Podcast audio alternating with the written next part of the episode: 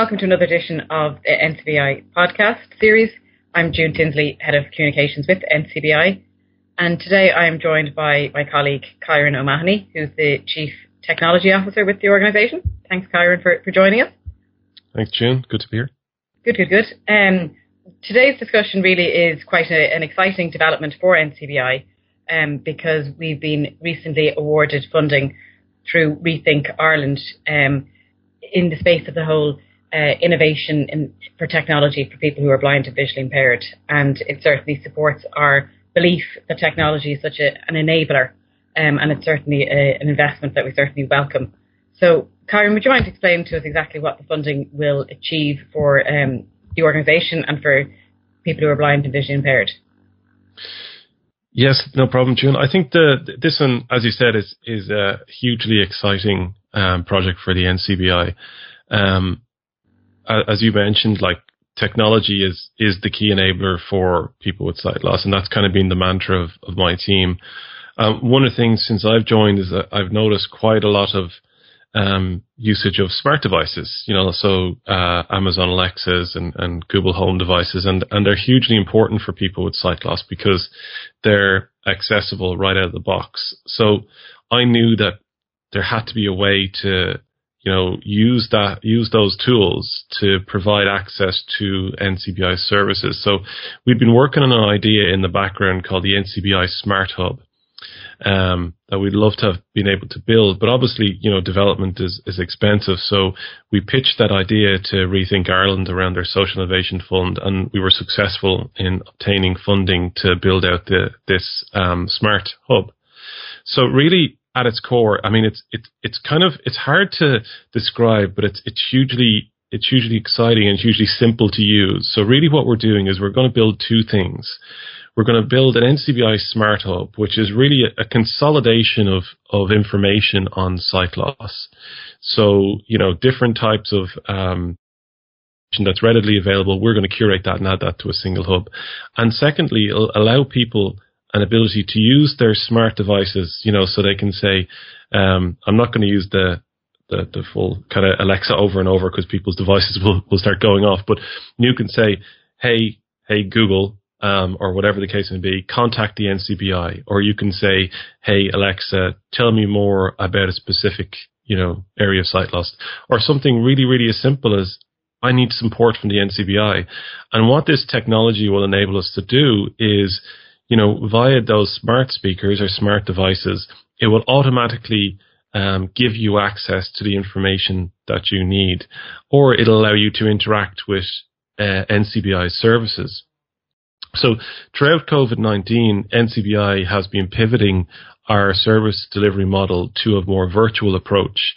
But some of the feedback we get is that, there is a barrier to entry for technology for people with sight loss, particularly those who are unemployed or, might be still in education or, are retired. And technology can be expensive to procure. But one of the brilliant things about this project is, an Alexa or a Google Home, some of the cheapest versions of them are only about €40. And through purchasing such a cheap device will allow you to have access to the full suite of NCBI services and also additional information about your specific types of sight loss. So if I just remind you again of the example, so you pick up your Alexa or your Google Home, whichever is your preference, and you say something as simple as, tell me more about retinal degeneration or something like that, or tell me more about NCBI services, or, book an appointment with NCBI.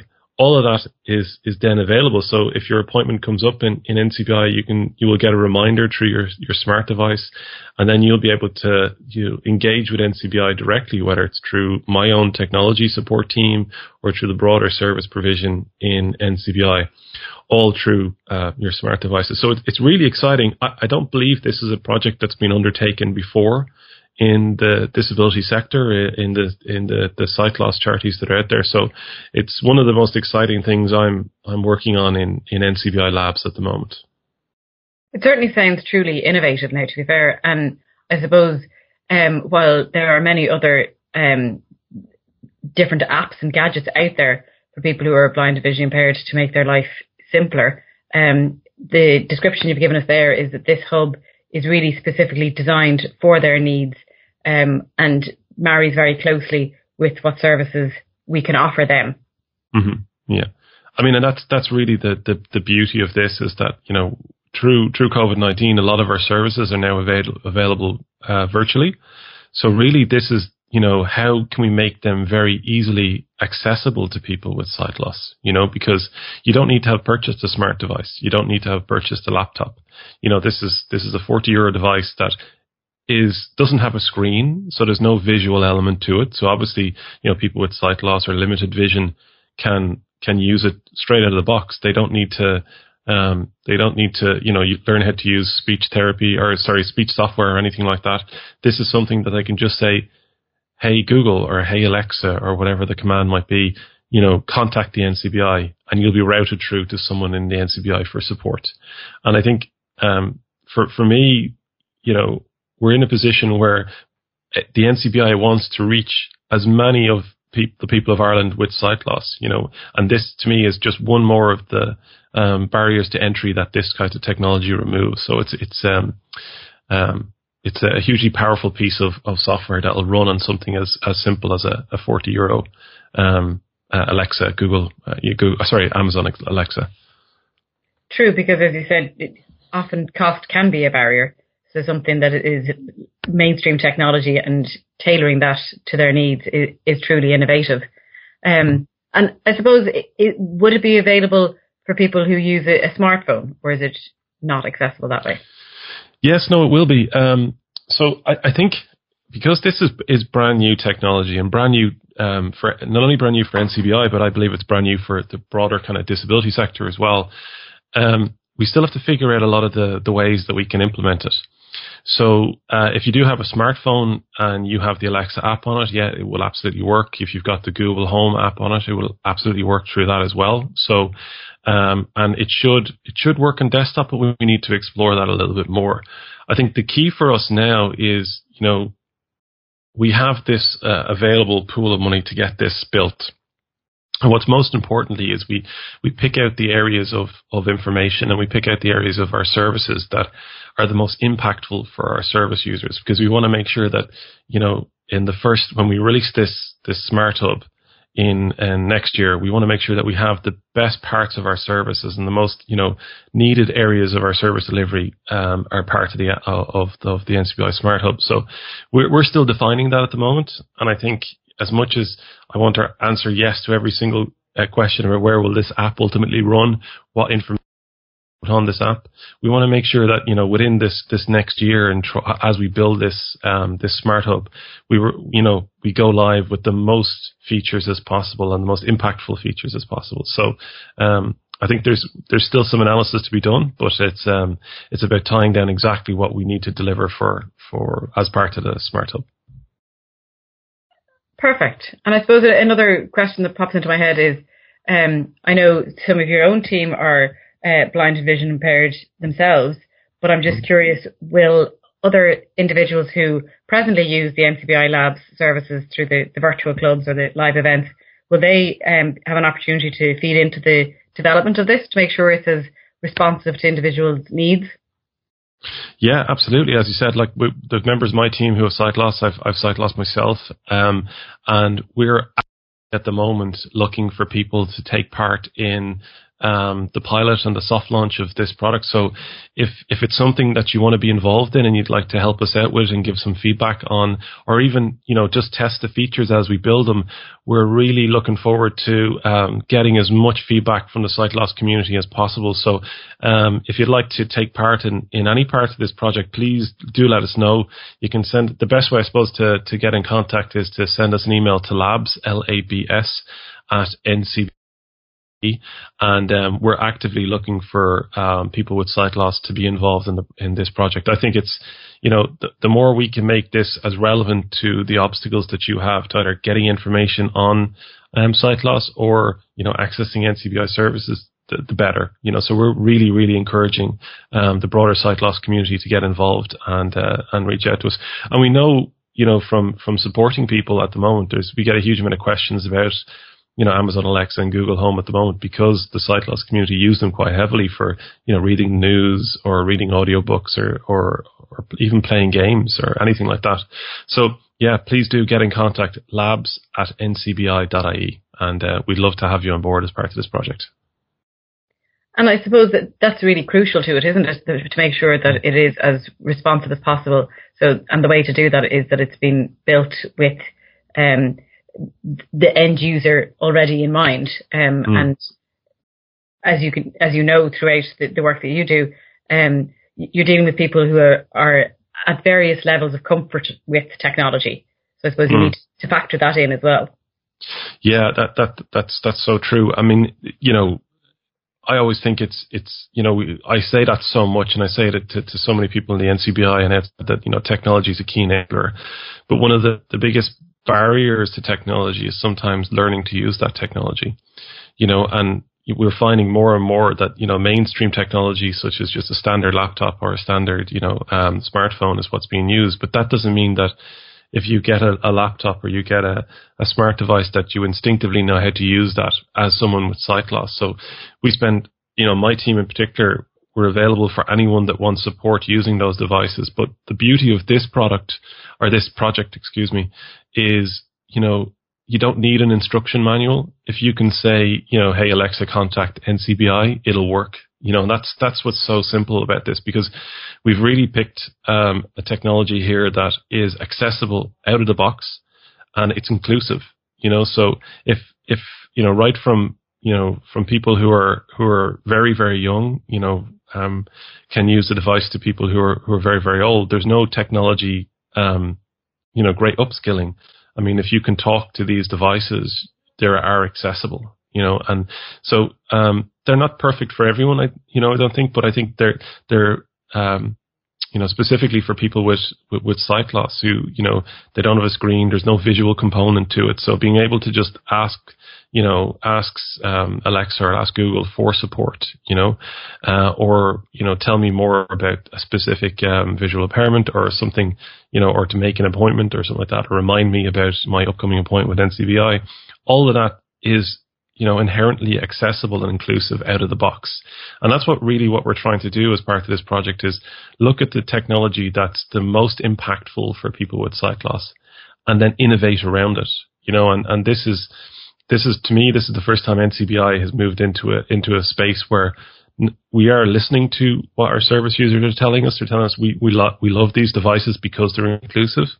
So why don't we, you know, pivot our service to enable that, and to do that we needed to build this application. So it's, you know what, we don't know exactly what this project will ultimately come to in terms of what specific areas of services will be available on it, but we're in a position now where we know that there's an appetite for the broader sight loss community to engage more around devices like these. So this is NCBI's recognition of that, and to be funded to build such an exciting project like this is really, really exciting.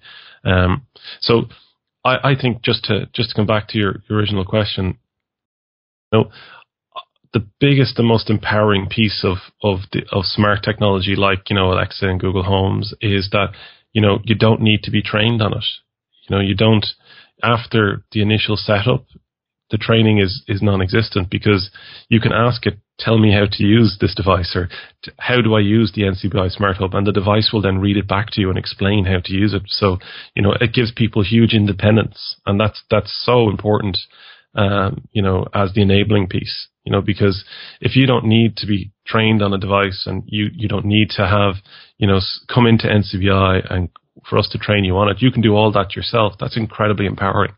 And, you know, not only can you use the NCBI Smart Hub, but you'll also use all the other areas of those devices out there that are, you know, that are very, very empowering for people. Like something as simple as, you know, every morning when I walk into my office in NCBI, I say, hey, Alexa, read me the news, and it reads me at the news. I'd stopped reading the news years ago because of the visual element of it. Whereas now, through, you know, a 40-euro device that I leave sitting on my office desk, I have that back. So we want to bring that empowerment to interacting with NCBI services. So it's a hugely exciting project. Like, I keep using that over and over again, but I truly believe this is a big project for NCBI to deliver. And the other exciting part of it is not only will it engage with the service users that we presently work with, but it is significant scope for NCBI to support and connect and reach out to everybody in the sight loss community, and to know that we've offered this resource to them, and in turn that they are aware that we are there for them should they need any of our services. Yeah, and that's a critical point as well, because I think, you know, each year NCBI wants to support as many people as needed, and that support can be a very light touch or that can be a very intensive level of support. But with something like the NCBI Smart Hub, you know, we're supporting people, you know, virtually through usage of this device, but they mightn't necessarily ever need to talk to someone directly in NCBI, but NCBI is still offering that support to them. You know, and it's absolutely a mission of our organization. And we, as you know, June, we talk about this all the time. How can we reach more people with sight loss in Ireland? You know, and I think there's probably even scope for this to support people outside of Ireland as well. So this really fundamentally is an enabler for us, not only for our service users, but it's an enabler for us to reach far more people than we ever would have before. Yes, it's literally far-reaching, so no wonder you're excited about it. I kind of feel like a broken record saying how excited I am, but I am genuinely like hugely excited about this project. Fingers crossed that enthusiasm and excitement lasts throughout the build of the hub as you progress throughout the year. So just to conclude, remind us when will it be available? Do you think? So we're hoping for the pilot to be ready for about May of next year, and that's an extremely aggressive timeline. So I would say, you know, Q2 of next year would be an ideal time. And what I mean by a pilot is that wouldn't be available to the general public or the broader sight loss community, but. Again, I would stress, if you'd like to be involved in the pilot of it and give us direct feedback on it, do get in contact to labs@ncbi.ie. We'd really welcome support from the broader community on this. We expect to be that's the soft launch in May of next year. We expect it to be fully live by September of next year. So that would be, you know, out and available to everyone. You know, with IT projects, particularly one as important as this, and one that's never been done before, they can take a little bit of time. So we're hoping to get it done in somewhere in total about 9 to 10 months, which I think is realistic, but it'll be challenging to get done. But again, as I said earlier, I think if we get this done right and we get as many features available in the very first release, you know, it'll be as powerful as possible. And then outside of that, then I don't think, you know, it's like with anything in IT, once you've released it, you need to keep improving it. So the more people that use it and the more feedback we get, I think it's something that NCBI will continue to build on and keep releasing as the years go by. So this is it's kind of like the foundational piece, the version 1.0, but we do intend to keep releasing it beyond that. Brilliant, because as you say, as time evolves, then more content needs to be curated and updated and installed into it. So it will grow as time goes on.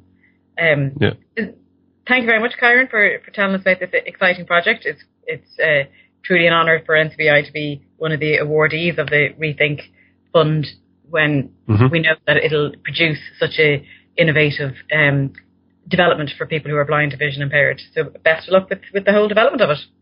Thanks, June. And if I just finish off and saying, just remind those people that would like to be involved in the project, please do email labs@ncbi.ie. We'd really welcome support from the sight-loss community on this one. Excellent. And I suppose just as always, if anyone is interested in accessing any of NCBI services, the best way to access them is to call the info line 1850 33 43 53. Many thanks again, Kyron. Thanks, June. Cheers.